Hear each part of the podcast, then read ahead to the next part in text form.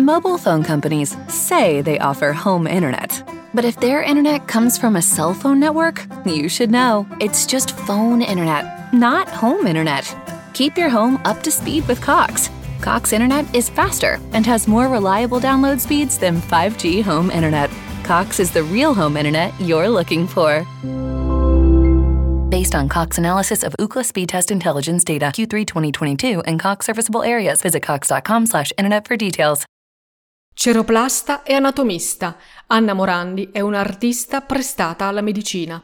Scultrice di talento, acuta osservatrice dell'anatomia umana, Anna è anche una moglie fedele e generosa, una madre in lutto e una donna in perenne lotta contro la povertà e contro la società scientifica del suo tempo, che non le concede la giusta sussistenza e la condanna a scelte difficili e dolorose. Io sono Carmen la Terza e questo è Donne Intrepide, un podcast di Libroza che racconta le storie di donne che hanno superato gli stereotipi del loro tempo, hanno vinto i pregiudizi di genere, hanno sfidato le aspettative della famiglia e della società. Donne più e meno famose, ma sempre donne vere, donne con pregi e difetti, donne che incarnano le contraddizioni dell'epoca in cui vivono, donne a volte difficili, spesso solitarie e controcorrente. E proprio per questo, donne intrepide.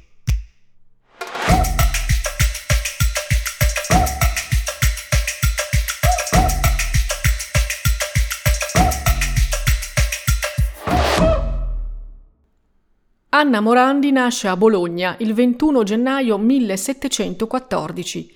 Il padre Carlo e la madre Rosa sono due umili artigiani.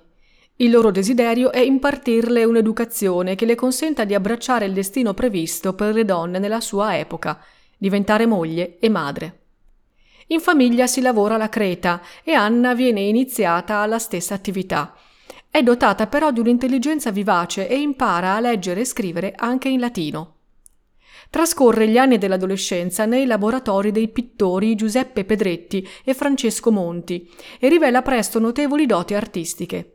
A soli 16 anni, infatti, inizia a guadagnare qualcosa modellando i putti di Creta per le chiese.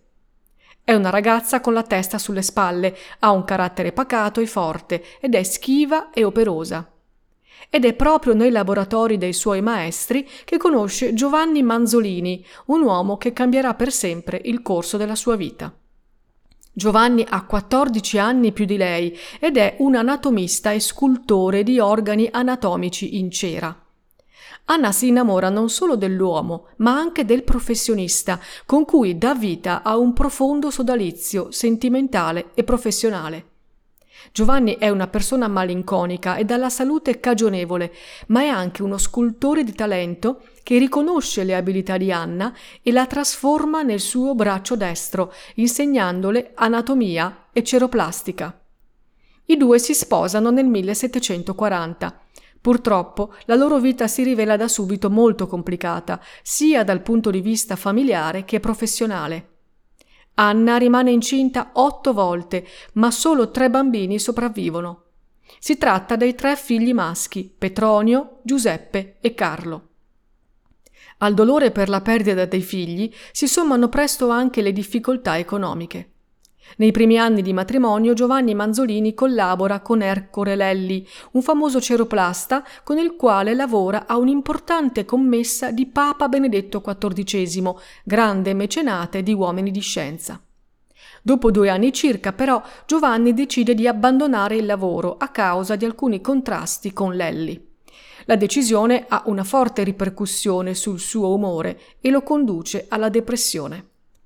Profondamente legata al marito, Anna vuole aiutarlo e per questo, con spirito pratico, decide di aprire un laboratorio di anatomia casalingo in cui lei e il marito lavoreranno fianco a fianco. In questa fase il più grande timore di Anna è che Giovanni abbandoni quell'arte che è stata anche il motivo del loro primo avvicinamento. Diventa così la sua spalla, pronta a sostenerlo e a confortarlo. Non è però una semplice assistente. Anna ha sviluppato una grande passione per l'anatomia, alimentata anche dalle lezioni di Giovanni. Si avvicina così senza alcun timore alla pratica della dissezione dei cadaveri e in questo, come donna, Anna Morandi è una pioniera. A quel tempo le dissezioni sono rare per via dei problemi legati alla conservazione dei cadaveri, tant'è vero che i medici sono costretti a studiare il corpo umano soprattutto tramite disegni. Il lavoro dei ceroplasti che riproducono gli organi in cera, come fanno Anna e Giovanni, è dunque fondamentale per gli studenti in medicina. Nei primi tempi del lavoro insieme ricevono un ordine importante. Il dottor Gian Antonio Galli gli commissiona alcune riproduzioni dell'utero femminile contenenti il feto in diverse posizioni. Le cere sono destinate alla scuola di ostetricia in cui insegna Galli. Questi modelli rappresentano una vera e propria rivoluzione medica, piccola ma significativa, perché fino ad allora le ostetriche imparavano solo dai disegni. L'idea di Galli, invece, è di far maneggiare loro i feti di cera affinché possano imparare le tecniche per favorire il parto. Anna è un'attenta osservatrice ed è in grado di riprodurre con precisione gli organi che osserva nelle lunghe sedute accanto al marito. Tra l'altro, i due dispongono di una fornita biblioteca con diversi volumi di anatomia fondamentali per le loro osservazioni. Giovanni le insegna anche una sua particolare tecnica messa a punto per rendere la cera più duratura. E lei diventa molto abile nell'utilizzare la miscela di polveri ideata da Giovanni per ottenere colori più brillanti e vicini al vero. Anna e Giovanni si servono inoltre di una tecnica di dissezione dei cadaveri diversa rispetto a quella usata solitamente dagli anatomisti. Per essere ancora più precisi, non si limitano a osservare gli organi nella loro sede, ma li estraggono dal corpo e poi procedono a una loro ulteriore dissezione. Questa attività diventa lavoro quotidiano per Anna, che in nome della scienza infrange tutte le regole del tempo per una donna. Anna lavora gomito a gomito con il marito e si rivela una collaboratrice pignola, attenta e instancabile. Si appassiona in particolar modo agli organi dei sensi, soprattutto occhi e orecchie. Li studia con grande attenzione e non si limita a realizzare le cere, ma annota anche le sue osservazioni anatomiche. Anna infatti prende l'abitudine di redigere un quaderno in cui annota ciò che osserva durante le dissezioni e descrive i suoi modelli in cera un taccuino di appunti preziosi che arriverà a essere costituito da 250 pagine. Grazie a questo lavoro meticoloso, Anna fa un'importante scoperta sull'anatomia dell'occhio umano. Si rende conto che il muscolo obliquo dell'occhio si ricongiunge al sacco lacrimale e all'osso mascellare. Oggi noi sappiamo che le sue osservazioni sono corrette, ma all'epoca le sue affermazioni sono in contrasto con ciò che sostenevano gli anatomisti del tempo. Da donna pratica e poco incline all'autocompiacimento, però Anna non esulta per la scoperta, ma si limita semplicemente ad annotare nel suo quaderno. Ho scoperto questo e le mie osservazioni dimostrano che è una caratteristica sempre costante. La relativa tranquillità della sua esistenza viene messa a dura prova da nuovi lutti. Nel 1752 muore il figlio Petronio all'età di appena 11 anni e nel 1755 Giovanni si ammala e muore di tubercolosi a soli 55 anni. Da quel momento Anna resta fedele per sempre al caro ricordo di Giovanni, senza accettare nessun altro uomo a dividere con lei la quotidianità. Dopo la morte del marito, però, deve affrontare gravi problemi economici. Nonostante la fama della sua bravura abbia superato persino quella di Giovanni, le sue finanze non sono buone, anche perché ha ancora due figli piccoli da crescere. Dopo la morte di Petronio, infatti, le sono rimasti solo Giuseppe e Carlo, e Anna non sa come tirare avanti. Cerca dunque di consolidare la sua posizione e si rivolge a Papa Benedetto XIV per un sostegno. Il Papa intercede per lei presso il Senato accademico dell'Università di Bologna affinché le permetta di subentrare al marito ricoprendo il suo stesso incarico. Sorprendentemente, i membri del Senato accettano e le viene concesso il ruolo di ceroplasta a 300 lire all'anno. Potrà continuare a realizzare i modelli in cera, ma è esentata dalle lezioni. L'onorario annuo però è troppo esiguo e Anna è costretta a prendere una decisione straziante. Separarsi da uno dei due figli nella speranza di garantirgli un futuro migliore. La scelta ricade sul figlio più grande Giuseppe, che affida al Conservatorio di San Bartolomeo di Reno.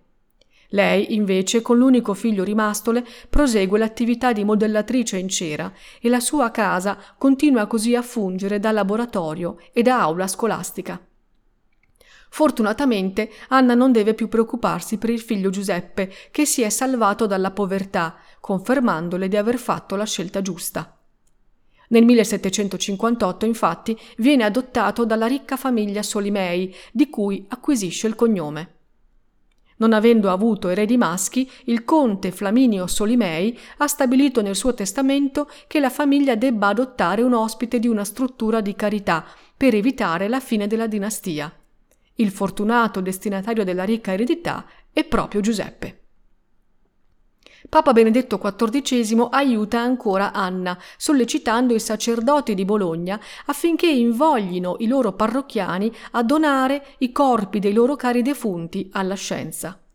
L'intervento del Papa è fondamentale per Anna perché le consente di avere più facilmente cadaveri da dissezionare per le sue osservazioni anatomiche. E nel corso della sua carriera arriverà a lavorare su più di mille corpi. Dopo gli studi sugli organi di senso, Anna si interessa all'apparato genitale maschile, in controtendenza con la scienza di quegli anni maggiormente concentrata su quello femminile. Non si cura neppure del fatto che questo suo interesse sia oggetto di commenti spiacevoli nei suoi confronti.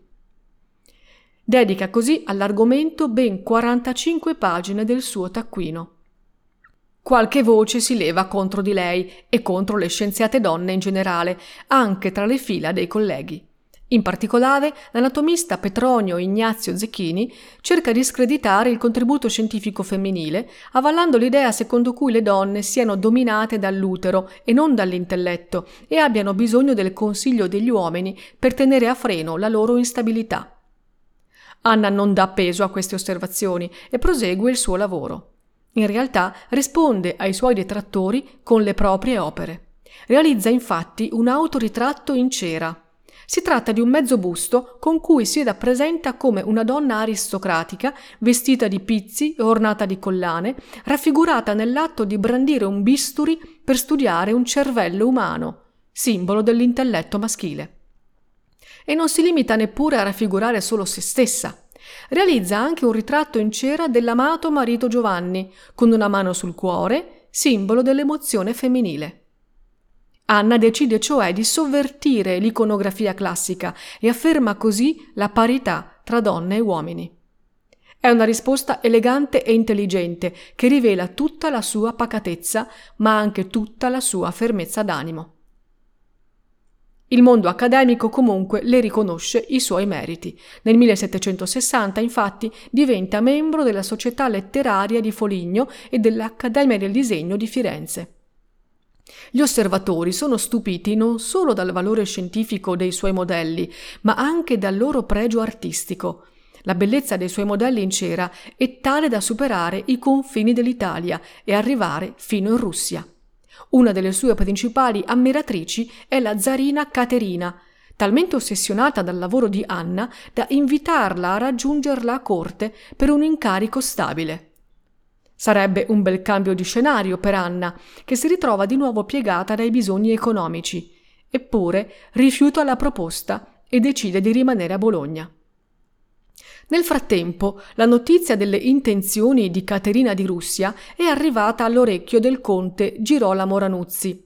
Il conte preferirebbe evitare che i modelli in cera di Anna finissero a Mosca e le propone così di cederglieli tutti in cambio di un alloggio nel suo palazzo e della possibilità di continuare con la sua attività.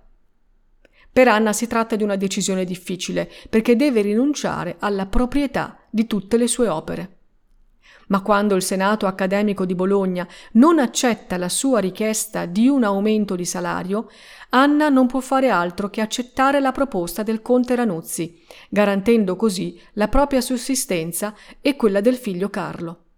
Il conte rivenderà poi i modelli all'Università di Bologna, consentendo così la creazione del museo di Palazzo Poggi, dove sono tuttora esposti. Nel 1765 Anna fa dunque il grande passo e si trasferisce nel palazzo di Ranuzzi, dove porta tutti i suoi strumenti di lavoro e la sua biblioteca anatomica. Scienziati e curiosi in visita a Bologna continuano ad affacciarsi nel suo laboratorio. È il 1769 quando riceve un importante ammiratore, l'imperatore d'Austria Giuseppe II. Anna ha sviluppato nel tempo una grande capacità oratoria ed è molto brava nel fornire spiegazioni complete ed esaurienti che lasciano a bocca aperta i suoi ascoltatori. Giuseppe II rimane talmente affascinato che una volta rientrato a Vienna fa costruire un laboratorio sul modello di quello di Anna, l'Istituto Josephinum. Infine, quando Anna muore, i due figli le organizzano un funerale solenne. È il 9 luglio del 1774. Anna Morandi ha solo 60 anni e non ha mai smesso di lavorare.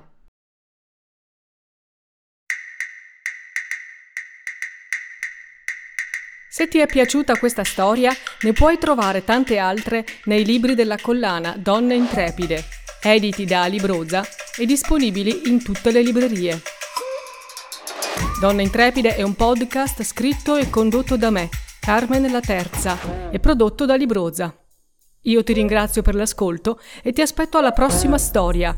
Alla prossima, Donna Intrepida.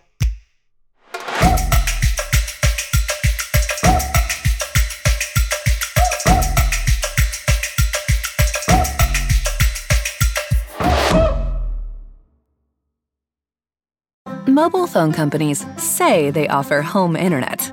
But if their internet comes from a cell phone network, you should know. It's just phone internet, not home internet. Keep your home up to speed with Cox. Cox internet is faster and has more reliable download speeds than 5G home internet. Cox is the real home internet you're looking for. Based on Cox analysis of Ookla speed test intelligence data Q3 2022 and Cox serviceable areas, visit cox.com/internet for details.